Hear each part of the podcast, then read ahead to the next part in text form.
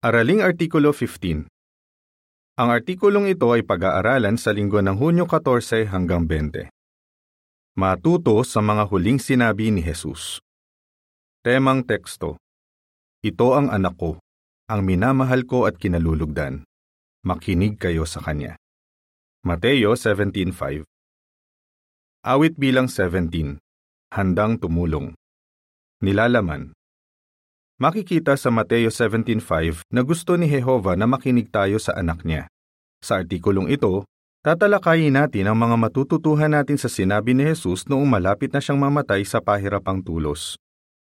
Para po uno at dos. Ilarawan ng sitwasyon ng bigkasin ni Jesus sa mga huling sinabi niya bilang tao. Noon ay Nisan 14, 33 CE. Matapos akusahan at hatulang guilty sa isang krimen na hindi niya naman ginawa, si Jesus ay tinuya, pinahirapan at ipinako sa tulos. Bumaon ng mga pako sa mga kamay at paa niya. Sa tuwing hihinga siya at sa tuwing magsasalita siya, damang-dama niya ang sakit. Pero dapat siyang magsalita, mahalaga ang mga sasabihin niya.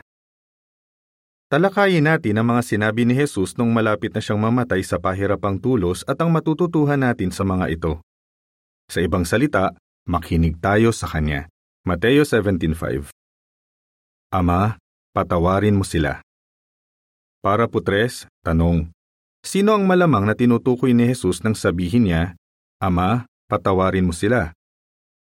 Ano ang sinabi ni Jesus? Habang nakapako sa tulos, nanalangin si Jesus, Ama, patawarin mo sila. Sino? Magkakaideya tayo sa sumunod na sinabi niya. Hindi nila alam ang ginagawa nila. Lucas 23:34. Malamang na ang tinutukoy ni Jesus ay ang mga sundalong Romano na nagpako sa kanyang mga kamay at paa. Hindi nila kilala kung sino talaga siya. Baka nasa isip din niya ang ilang nagsabi na patayin siya pero nanampalataya sa kanya ng maglaon. Hindi ikinagalit ni Jesus ang kawalang katarungang dinanas niya. Sa halip, hiniling niya kay Jehova na patawarin ang mga nagpapatay sa kanya. Para po 4, tanong, ano ang matututuhan natin sa pagiging handang magpatawad ni Jesus? Ano ang matututuhan natin sa sinabi ni Jesus? Gaya ni Jesus, kailangan na handa rin tayong magpatawad. Baka pinag-uusig tayo ng ilan, pati na ng mga kamag-anak natin, dahil hindi nila naiintindihan ang mga paniniwala natin at paraan ng pamumuhay. Baka nakakalat sila ng kasinungalingan tungkol sa atin, hinihiya tayo sa harap ng iba, sinisira ang mga publikasyon natin o pinagbabantaan pang ang sasaktan. Sa halip na magkimkim ng galit, pwede nating hilingin kay Jehova na buksan sana ang mga mata nila para makita nila ang katotohanan. Kung minsan, nahihirapan tayong magpatawad, lalo na kung sumusobra na ang kawalang katarungan nila. Pero kung magtatanim tayo ng galit at sama ng loob sa puso natin, tayo rin ang masasaktan. Sinabi ng isang sister, Napag-isip-isip ko na kapag nagpapatawad ako, hindi ibig sabihin na kinukonsinti ko ang masamang ginagawa sa akin o hinahayaan kong tapak-tapakan na lang ako ng iba. Gusto ko lang alisin ang galit sa puso ko.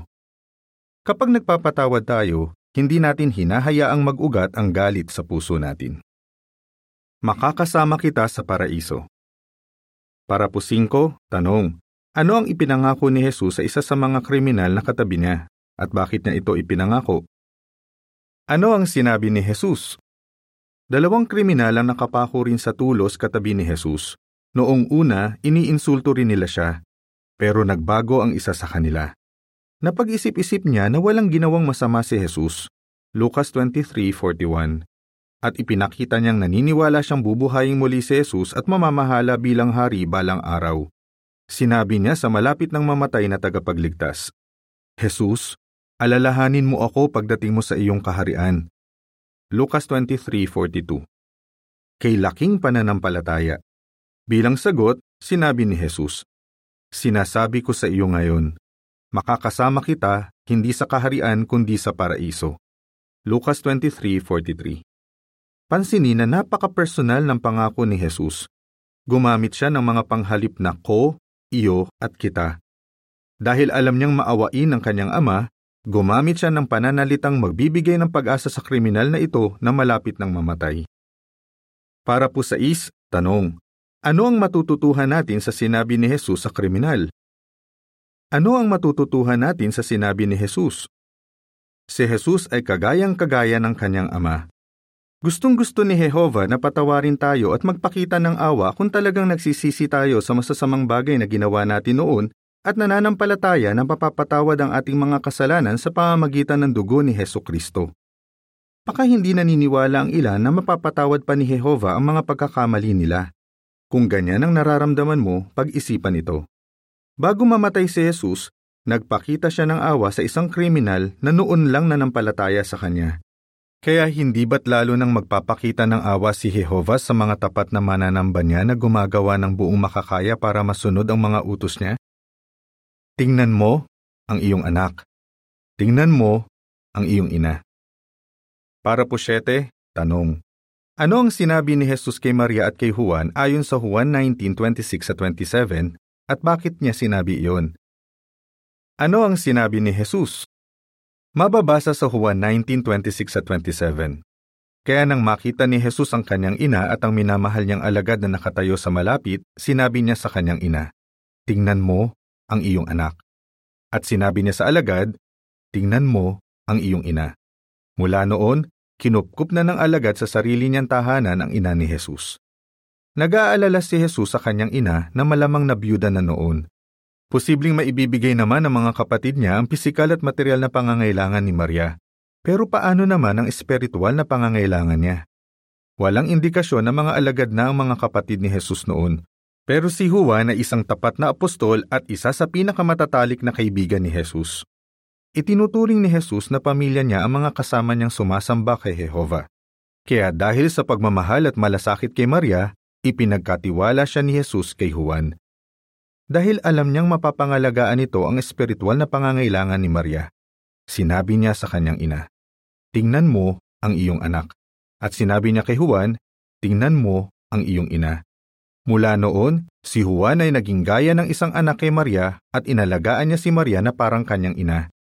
Talagang mahal na mahal ni Jesus si Maria na buong pagmamahal na nag-alaga sa kanya mula nang ipanganak siya at hindi umalis sa tabi niya hanggang sa mamatay siya. Para po 8, tanong. Ano ang matututuhan natin sa sinabi ni Jesus kay Maria at kay Juan? Ano ang matututuhan natin sa sinabi ni Jesus? Pwede tayong maging mas malapit sa mga kapatid kaysa sa mga kapamilya natin. Baka hadlangan tayo ng mga kamag-anak natin o itakwil pa nga, pero gaya ng ipinangako ni Jesus, kung mananatili tayong malapit kay Jehova at sa kanyang organisasyon, tayo ay tatanggap ng isandaang ulit ng nawala sa atin. Marami tayong magiging mapagmahal na anak, ina o ama. Marcos 10.30 Napakasayang maging bahagi ng isang espiritual na pamilyang pinagkakaisa ng pananampalataya at pag-ibig, pag-ibig kay Jehova at sa isa't isa. Diyos ko, bakit mo ako pinabayaan? Para po 9, tanong. Ano ang matututuhan natin sa sinabi ni Jesus sa Mateo 27.46? Ano ang sinabi ni Jesus? Bago mamatay si Jesus, sumigaw siya. Diyos ko, Diyos ko, bakit mo ako pinabayaan?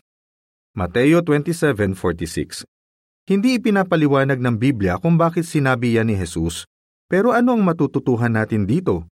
Nang sabihin iyan ni Jesus, tinutupad niya ang hula sa awit 22.1. Ayon sa talababa, para sa mga posibleng dahilan kung bakit sinipin ni Jesus ang awit 22.1, pakinggan ang mga tanong mula sa mga mambabasa sa isyong ito. Sa pagpapatuloy. Ipinapakita rin nito na si Jehova ay hindi naglagay ng bakod sa palibot ng kanyang anak. Job 1.10 Naintindihan ni Jesus na tuluyan na siyang ibinigay ng kanyang ama sa mga kaaway niya para lubusan siyang masubok. Isang pagsubok na hindi naranasan ng sinumang tao. Pinapatunayan din nito na si Jesus ay walang nagawang anumang krimen na nararapat sa parusang kamatayan. Para po Gis, tanong, ano ang matututuhan natin sa sinabi ni Jesus sa kanyang ama? Ano ang matututuhan natin sa sinabi ni Jesus? Nakita natin na hindi tayo dapat umasang poprotektahan tayo ni Jehova mula sa mga pagsubok sa ating pananampalataya. Lubusang nasubok si Jesus kaya dapat din tayong maging handang patunayan ang ating katapatan hanggang kamatayan kung kinakailangan. Pero makakasiguro tayo na hindi hahayaan ng Diyos na subukin tayo ng higit sa matitiis natin. Natutuhan din natin na gaya ni Jesus, baka dumanas din tayo ng kawalang katarungan. Ganyan ang ginagawa ng mga humahadlang sa atin. Hindi dahil may ginawa tayong mali, kundi dahil hindi tayo bahagi ng sanlibutan at nagpapatotoo tayo tungkol sa katotohanan. Naintindihan ni Jesus kung bakit hinayaan ni Jehova na magdusa siya. Pero di gaya niya, may mga pagkakataong nagtataka ang tapat na mga mananambang dumaranas ng pagsubok kung bakit hinahayaan ni Jehova na mangyari ang ilang bagay.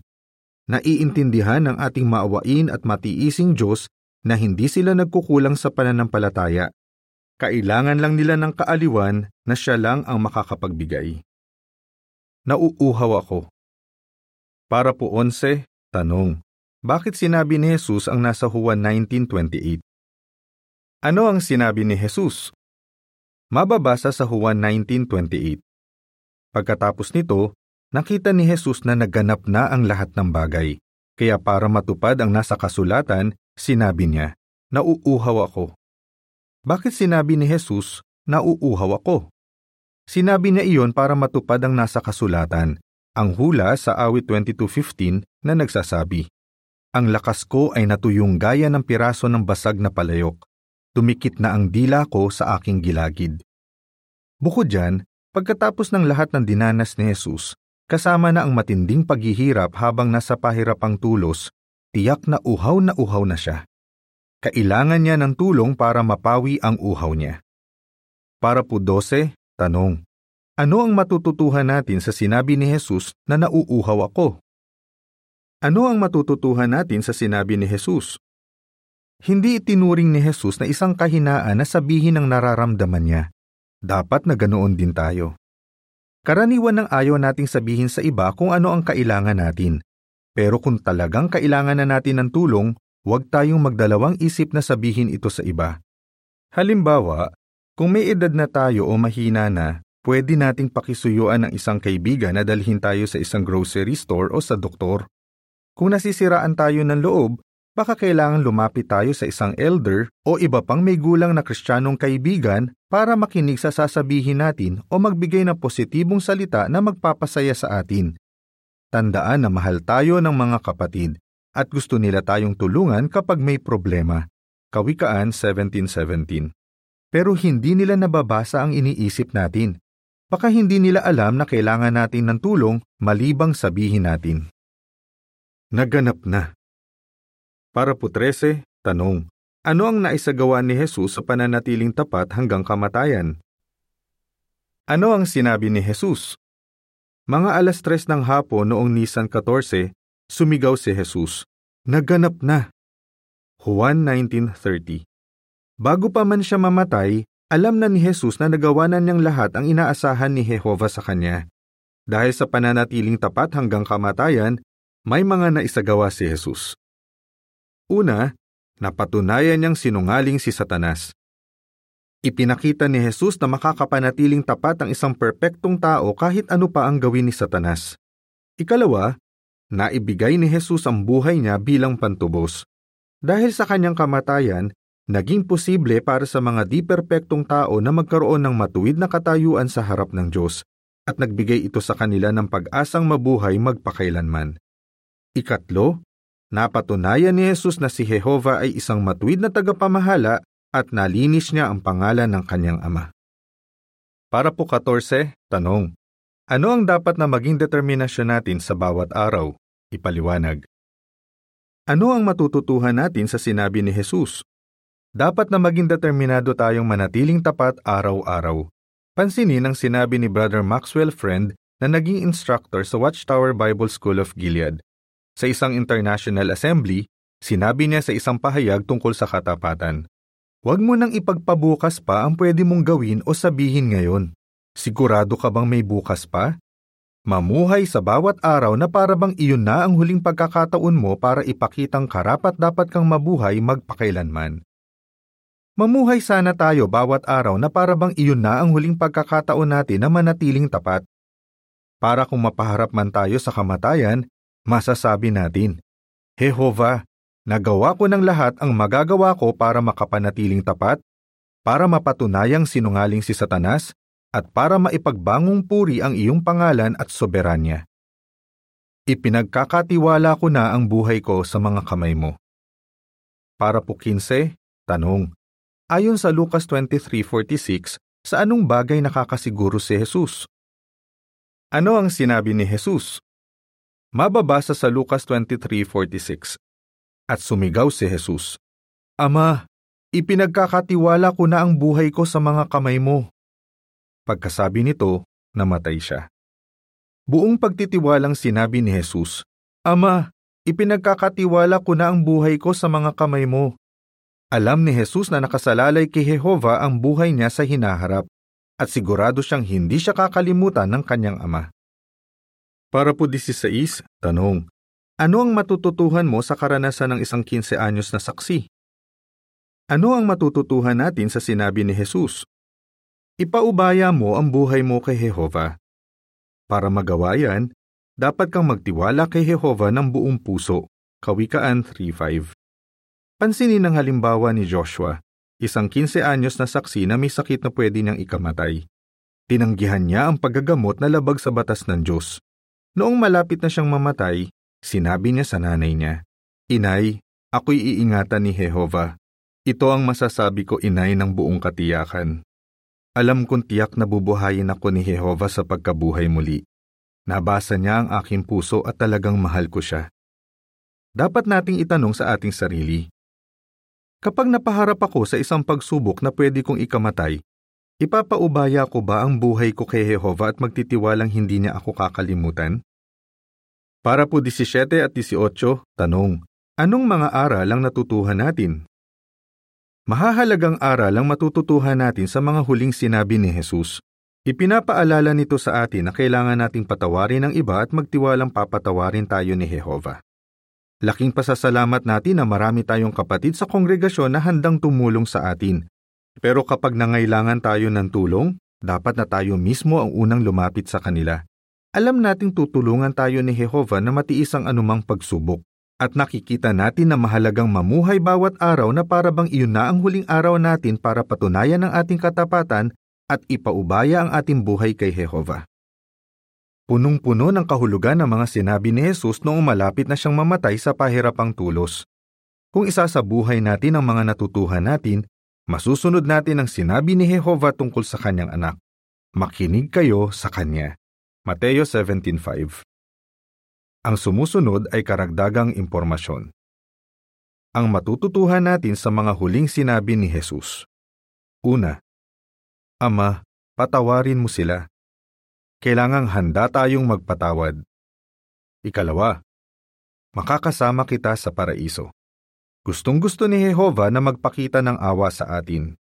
Ikatlo, tingnan mo ang iyong anak. Tingnan mo ang iyong ina. Marami tayong kapatid sa kongregasyon na parang kapamilya na natin. Ikaapat, Diyos ko, bakit mo ako pinabayaan? Hindi tayo po protektahan ni Jehova sa lahat ng pagsubok sa ating pananampalataya. Ikalima, nauuhaw ako hindi isang kahinaan na humingi ng tulong. Ikaanim, naganap na. Dapat na maging determinado tayong manatiling tapat araw-araw. Ikapito, ipinagkakatiwala ko na ang buhay ko sa mga kamay mo. Ipaubaya ang ating buhay kay Jehova. Ano ang natutuhan mo sa sinabi ni Jesus sa Lucas 23:34, 43 at 46? Mateo 27:46 Juan 19.26 hanggang 28 at 30. Awit bilang 126. Manatiling gising at magpakatibay. Katapusan ng artikulo.